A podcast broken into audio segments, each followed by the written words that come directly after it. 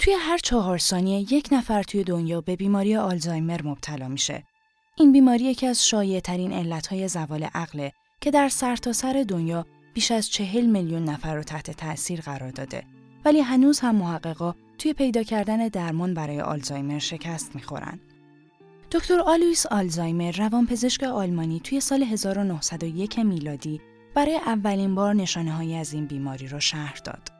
دکتر آلزایمر متوجه شد که یه بیمار خاص توی بیمارستان دارای مشکلات عجیبیه.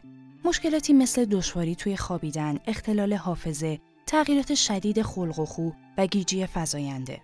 وقتی بیمار فوت کرد، دکتر آلزایمر تونست روی بیمار آزمایش انجام بده و نظریش رو در مورد اینکه احتمالا نشانه های بیماری این فرد به دلیل بینظمی تو ساختار مغزش به وجود اومده آزمایش کنه. چیزی که زیر میکروسکوپ معلوم بود تفاوت‌های واضح رو توی بافت مغز نشون می‌داد. این تفاوت‌ها شامل پیچش غیرعادی پروتئین‌ها که به اونها پلاک گفته میشه و در هم تنیدگی رشته های عصبی بود. این پلاک‌ها و پروتئین‌ها در کنار هم باعث تخریب ساختار مغز میشن. پلاک‌ها هنگامی افزایش پیدا می‌کنن که یه پروتئین دیگه به وسیله یک آنزیم خاص از قشای چرب سلولی که دور تا دور سلول‌های عصبی رو در بر گرفته جدا بشه و پروتئین بتا آمولوید رو ایجاد کنه. این پروتئین چسبناکه و تمایل به ایجاد توده داره. این تمایل باعث ایجاد پلاک ها میشه. توده ها پیام ها رو مسدود می‌کنن و در نتیجه ارتباط بین سلولی صورت نمی‌گیره. همچنین به نظر می‌رسه که باعث فعال کردن واکنش های دفاعی میشن که منجر به نابودی سلول های عصبی از کار افتاده میشه. دلیل پیچخوردگی رشته های عصبی توی بیماری آلزایمر پروتئینی که به اون تاو گفته میشه.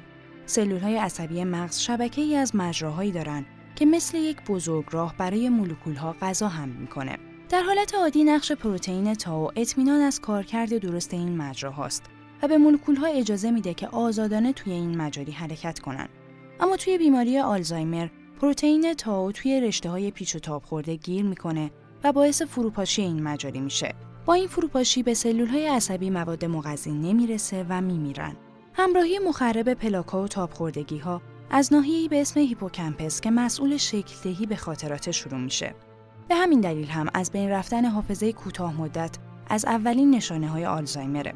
در ادامه روند این بیماری پروتئین ها به صورت فزاینده به بقیه قسمت های مغز حمله می‌کنن و تغییرات خاصی رو که مراحل مختلف بیماری رو مشخص می‌کنه به وجود میارن.